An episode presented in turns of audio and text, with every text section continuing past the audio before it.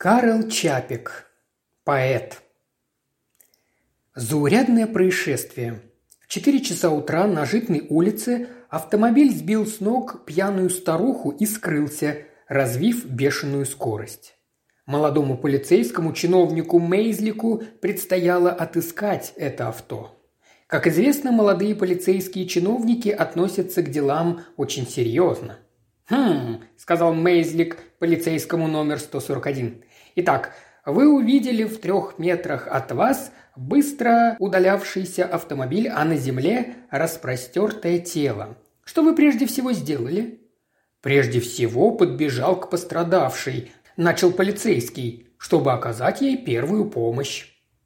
«Сначала надо было заметить номер машины», – проворчал Мейзлик, – «а потом уже заниматься этой бабой. Впрочем, и я, вероятно, поступил бы так же», – добавил он, почесывая голову карандашом. «Итак, номер машины вы не заметили, ну а другие приметы?» «По-моему», – неуверенно сказал полицейский номер 141, – «она была темного цвета. Не то синяя, не то темно-красная. Из глушителя валил дым, и ничего не было видно». «О, Господи!» – огорчился Мейзлик. «Ну как же мне теперь найти машину? Бегать от шофера к шоферу и спрашивать, это не вы переехали старуху? Как тут быть? Скажите сами, любезнейший». Полицейский почтительно и равнодушно пожал плечами. «Осмелюсь доложить, у меня записан один свидетель. Но он тоже ничего не знает, он ждет рядом в комнате». «Ведите его», – мрачно сказал Мейзлик, тщательно стараясь выудить что-нибудь в Куцевом протоколе. «Фамилия и место жительства?» Машинально обратился он к вошедшему, не поднимая взгляда. «Кралик Ян, студент механического факультета», – отчетливо произнес свидетель. «Вы были очевидцем того, как сегодня в 4 часа утра неизвестная машина сбила Бажену Махачкову». «Да, и я должен заявить, что виноват шофер. Судите сами, улица была совершенно пуста, и если бы он сбавил ход на перекрестке...» «Как далеко вы были от места происшествия?» – прервал его Мейзлик. «В десяти шагах. Я провожал своего приятеля из... из кафе, и когда мы проходили по Житной улице... «А кто такой ваш приятель?» – снова прервал Мейзлик. «Он тут у меня не значится». «Поэт Ярослав Нерот», – не без гордости ответил свидетель. «Но от него вы ничего не добьетесь». «Это почему же?» – нахмурился Мейзлик, не желая выпускать из рук даже соломинку. «Потому что он у него э, такая поэтическая натура. Когда произошел несчастный случай, он расплакался, как ребенок, и побежал домой. Итак, мы шли по житной улице, вдруг откуда-то сзади выскочила машина, мчавшаяся на предельной скорости. Номер машины. Извините, не заметил. Я обратил внимание лишь на бешеную скорость и говорю себе, вот... Какого типа была машина? Прервал его Мейзлик.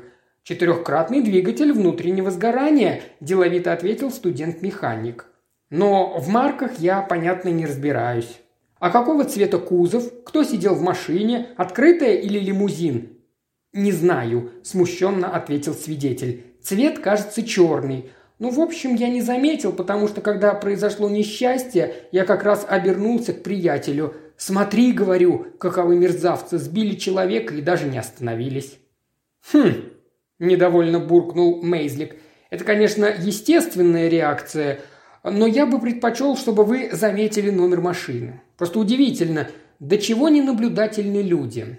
Вам ясно, что виноват шофер, вы правильно заключаете, что эти люди мерзавцы, а на номер машины вы ноль внимания. Рассуждать умеет каждый, а вот по-деловому наблюдать окружающее.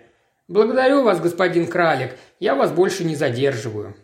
Через час полицейский номер 141 позвонил у дверей поэта Ярослава Нерода. «Дома», – ответила хозяйка квартиры. «Спит». Разбуженный поэт испуганно вытаращил заспанные глаза на полицейского. «Что же я такого натворил?» – мелькнуло у него в голове. Полицейскому, наконец, удалось объяснить Нероду, зачем его вызывают в полицию.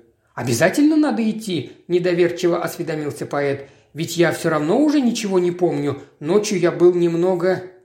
«Под мухой», – понимающе сказал полицейский. «Я знаю многих поэтов. Прошу вас одеться, я подожду». По дороге они разговаривали о кабаках, о жизни вообще, о небесных знамениях и многих других вещах. Только политики были чужды оба. Так, в дружеской и поучительной беседе они дошли до полиции. «Вы поэт Ярослав Нерот?» – спросил Мейзлик. «Вы были очевидцем того, как неизвестный автомобиль сбил Бажену Махачкову». «Да», – вздохнул поэт. «Можете вы сказать, какая это была машина? Открытая, закрытая, цвет, количество пассажиров, номер?» Поэт усиленно размышлял. «Не знаю», – сказал он, – «я на это не обратил внимания». «Припомните какую-нибудь мелочь, подробность», – настаивал Мейзлик. «Да что вы!» – искренне удивился Нерот. «Я никогда не замечаю подробностей».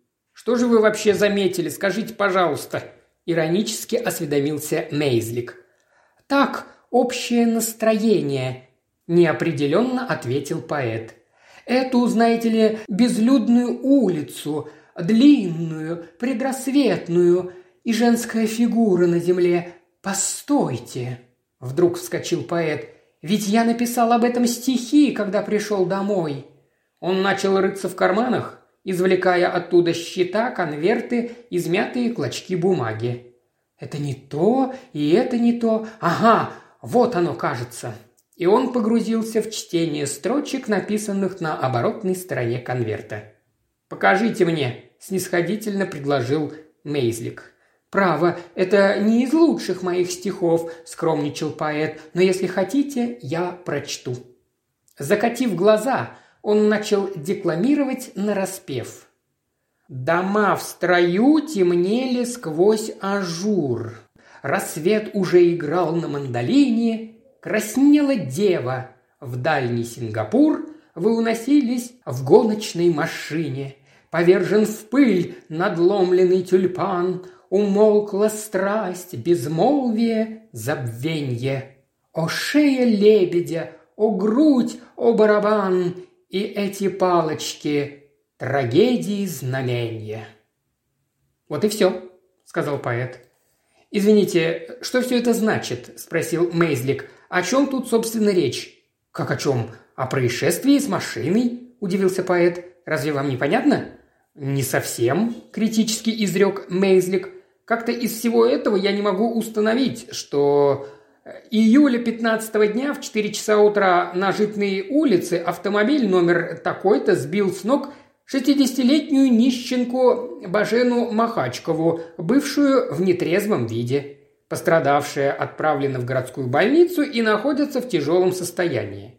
Обо всех этих фактах в ваших стихах, насколько я мог заметить, нет ни слова. Да-с.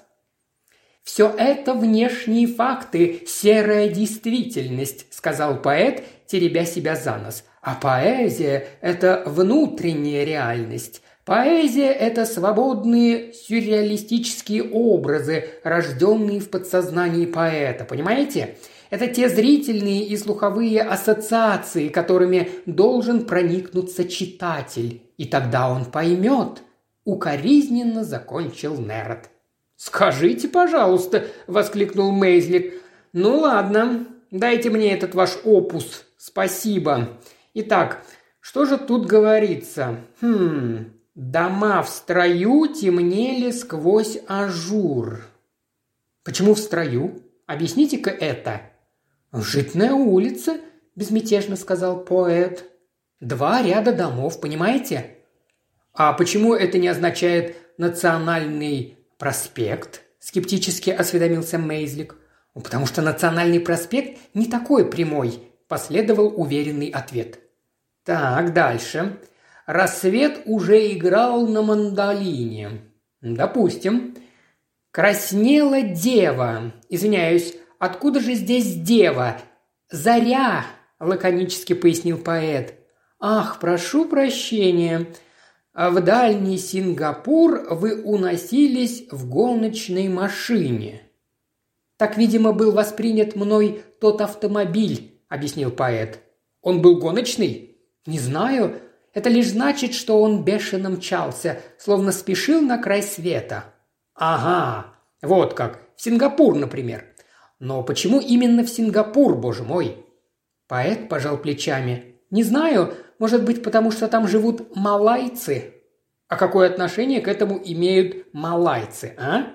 Поэт замялся. Вероятно, машина была коричневого цвета, задумчиво произнес он. Что-то коричневое там непременно было, иначе откуда взялся бы Сингапур? Так, сказал Мейзлик, другие свидетели говорили, что авто было синее, темно-красное и черное. Кому же верить? Мне, сказал поэт, мой цвет приятнее для глаза. «Повержен в пыль надломленный тюльпан», – читал далее Мейзлик. «Надломленный тюльпан – это стало быть э, пьяная поберушка». «Не мог же я так о ней написать», – с досадой сказал поэт. «Это была женщина, вот и все. Понятно?» «Ага. А это что? О шея лебедя, о грудь, о барабан». «Свободные ассоциации?» «Подождите», – сказал, наклоняясь поэт. «Хм, о шея лебедя, о грудь, о барабан и эти палочки. Что бы все это значило?» «Вот и я то же самое спрашиваю», – не без язвительности заметил полицейский чиновник. «Постойте», – размышлял Нерард, – «что-нибудь подсказало мне эти образы. Скажите, вам не кажется, что двойка похожа на лебединую шею? Взгляните». И он написал карандашом «два». «Ага», – уже не без интереса воскликнул Мейзлик. «Ну, а это грудь». «Да ведь это цифра три. Она состоит из двух округлостей, не так ли?» «Остаются барабаны-палочки», – взволнованно воскликнул полицейский чиновник. «Барабаны-палочки», – размышлял Нейрард. «Барабаны-палочки. Наверное, это пятерка, а? Смотрите». Он написал цифру пять. Нижний кружок словно барабан, а над ним палочки. «Так», – сказал Мейзлик, выписывая на листке цифры. «Вы уверены, что номер авто был 235?» «Номер? Я не заметил никакого номера», – решительно возразил Нерард. «Но что-то такое там было, иначе бы я так не написал. По-моему, это самое удачное место. Как вы думаете?» Через два дня Мейзлик зашел к Нероду. На этот раз поэт не спал. У него сидела какая-то девица, и он тщетно пытался найти стул, чтобы усадить полицейского чиновника. «Я на минутку», – сказал Мейзлик. «Зашел только сказать вам, что это действительно было авто номер 235». «Какое авто?» – изумился поэт. «О шея лебедя, о грудь, о барабан и эти палочки!» Одним духом выпалил Мейзлик. И насчет Сингапура правильно, авто было коричневое. «Ага», – вспомнил поэт, – «вот видите, что значит внутренняя реальность? Хотите, я прочту вам два-три моих стихотворения? Теперь-то вы их поймете?» «В другой раз», – поспешил ответить полицейский чиновник, – «когда у меня опять будет такой случай, ладно?»